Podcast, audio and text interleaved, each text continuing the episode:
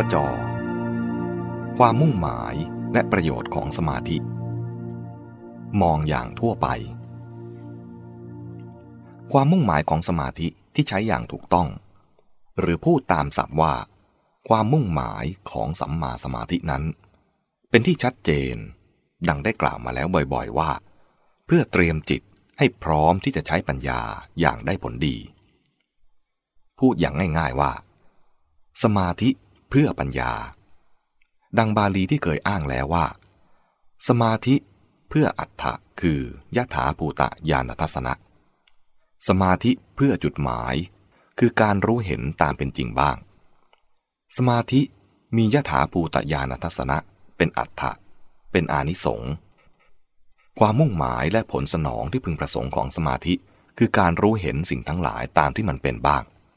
จิตตวิสุทธิ พียงแค่มีทิฏฐิวิสุทธิเป็นอัตถะการบำเพ็ญสมาธิให้จิตบริสุทธิ์ มีจุดหมายอยู่แค่ จะทำความเห็นความเข้าใจให้ถูกต้องบริสุทธิ์บ้าง อีกทั้งอาจจะอ้างพุทธพจน์ต่อไปนี้มาสนับสนุนด้วย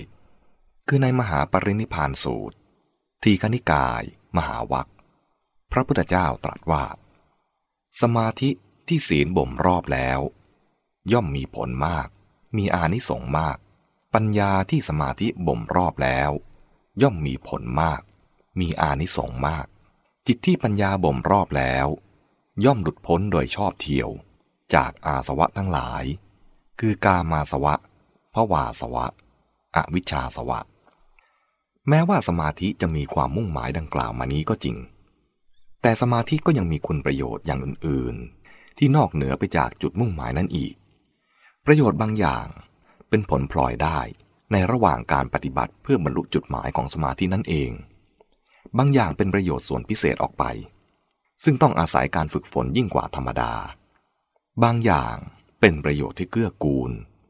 แม้แก่ท่านที่ได้บรรลุจุดหมายของสมาธิเสร็จสิ้นไปแล้ว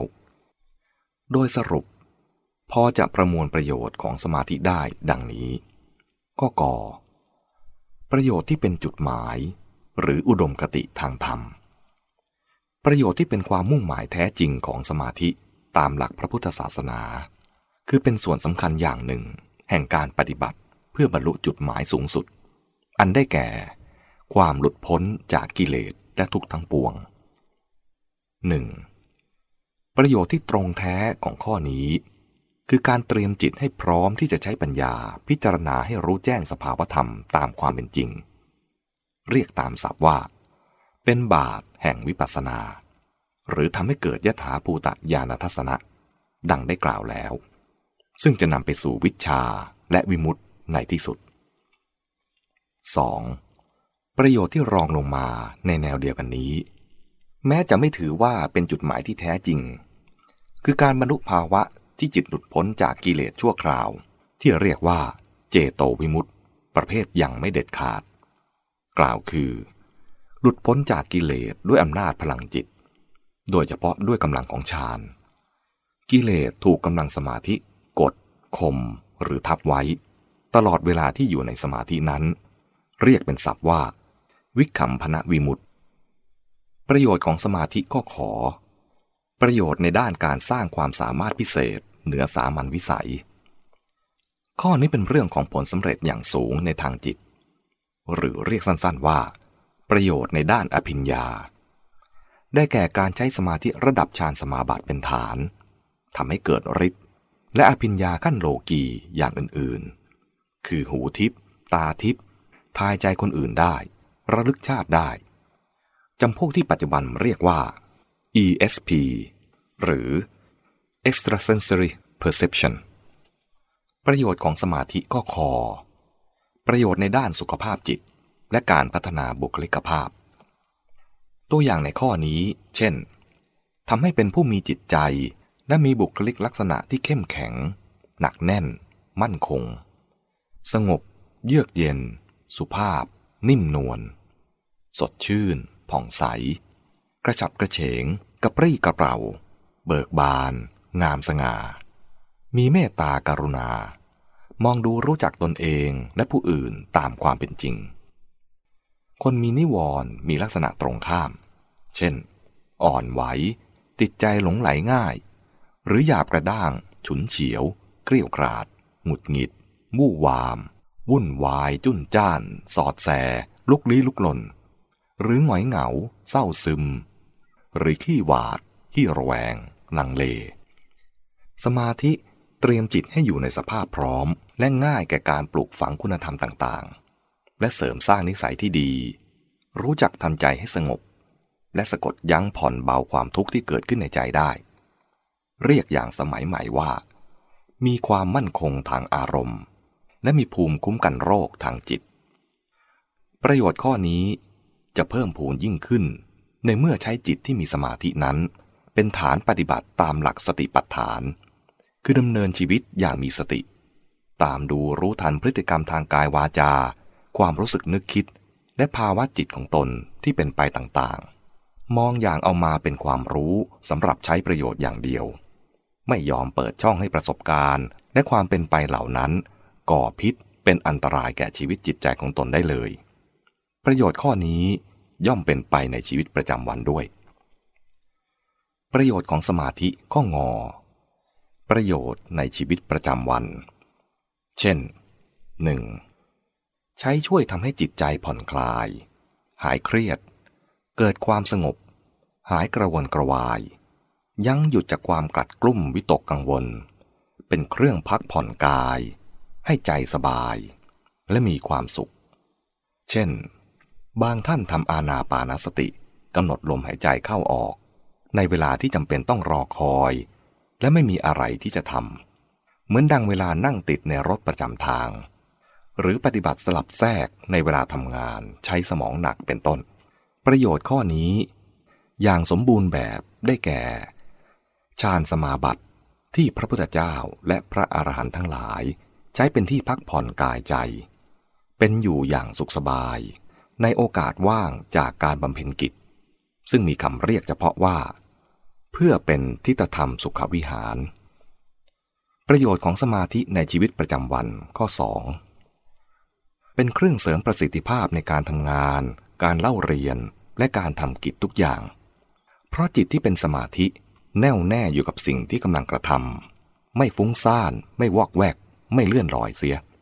ย่อมช่วยให้เรียน ให้คิด ให้ทำงานได้ผลดี การงานก็เป็นไปโดยรอบคอบ ไม่ผิดพลาด และป้องกันอุบัติเหตุได้ดี เพราะเมื่อมีสมาธิก็ย่อมมีสติกำกับอยู่ด้วย ดังที่ท่านเรียกว่า จิตเป็นกรรมนิยะ หรือกรรมณีแปลว่า ควรแก่งาน หรือเหมาะแก่การใช้งาน ยิ่งได้ประโยชน์ในข้อหนึ่งมาช่วยเสริม คือมีจิตใจผ่อนคลาย หายเครียด เกิดความสงบ หายกระวนกระวาย ยั้งหยุดความกัดกลุ่มวิตกกังวล ก็ยิ่งได้ผลดีมากยิ่งขึ้นไปอีก ประโยชน์ของสมาธิในชีวิตประจำวันข้อ 3. ช่วยเสริมสุขภาพกาย และใช้แก้ไขโรคได้ ร่างกายกับจิตใจอาศัยกัน และมีอิทธิพลต่อกัน ปุถุชนทั่วไป เมื่อกายไม่สบาย จิตใจก็พลอยอ่อนแอ เศร้าหมองขุ่นมัว ครั้นเสียใจไม่มีกำลังใจ ก็ยิ่งซ้ำให้โรคทางกายนั้นสุดหนักลงไปอีก แม้ในเวลาที่ร่างกายเป็นปกติ พอประสบเรื่องราวให้เศร้าเสียใจรุนแรง ก็ล้มป่วยเจ็บไข้ไปได้ ส่วนผู้ที่มีจิตใจเข้มแข็งสมบูรณ์ โดยเฉพาะท่านที่มีจิตหลุดพ้นเป็นอิสระแล้ว เมื่อเจ็บป่วยกาย ก็ไม่สบายอยู่แค่กายเท่านั้น จิตใจไม่พลอยป่วยไปด้วย ยิ่งกว่านั้น กลับใช้ใจที่สบายมีกำลังจิตเข้มแข็งนั้น หันกลับมาส่งอิทธิพลบรรเทา หรือผ่อนเบาโรคทางกายได้อีกด้วย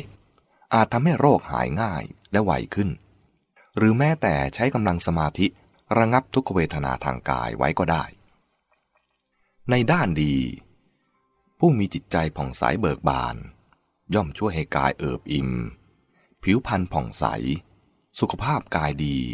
เป็นภูมิต้านทานโรคไปในตัว ความสัมพันธ์นี้มีผลต่ออัตราส่วนของความต้องการ และการเผาผลาญใช้พลังงานของร่างกายด้วย เช่น จิตใจที่สบายผ่องใสสดชื่นเบิกบานนั้น ต้องการอาหารน้อยลงในการที่จะทำให้ร่างกายสมบูรณ์ผ่องใส เช่นคนธรรมดามีเรื่องดีใจ ปราบปลื้มอิ่มใจ ไม่หิวข้าว หรือพระที่บรรลุธรรมแล้ว มีปีติเป็นพักษา ฉันอาหารวันละมื้อเดียว แต่ผิวพรรณผ่องใส เพราะไม่หวนละห้อยความหลัง ไม่เพ้อหวังอนาคต สภาพกายจิตสัมพันธ์นี้ อาจแบ่งได้เป็นสามระดับ ตามขั้นของการพัฒนาทางจิต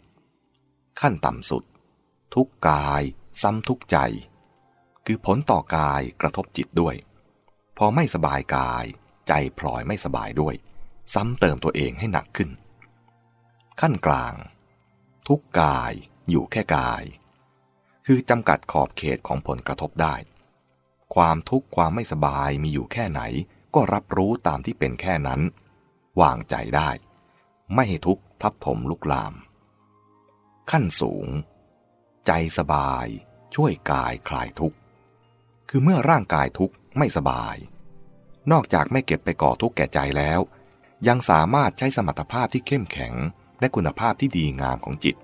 ช่วยส่งผลดีกลับมาช่วยกายได้อีกด้วย ไม่เฉพาะจิตใจดีช่วยเสริมให้สุขภาพกายดีเท่านั้น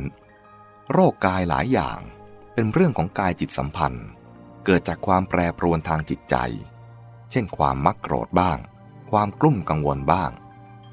ทำให้เกิดโรคปวดศีรษะบางอย่าง หรือโรคแผลในกระเพาะอาหารอาจเกิดได้เป็นต้น เมื่อทำจิตใจให้ดี ด้วยวิธีอย่างใดอย่างหนึ่ง ก็ช่วยแก้ไขโรคเหล่านั้นได้ ประโยชน์ข้อนี้จะสมบูรณ์ ต่อเมื่อมีปัญญาที่รู้เท่าทันสภาวธรรมประกอบอยู่ด้วย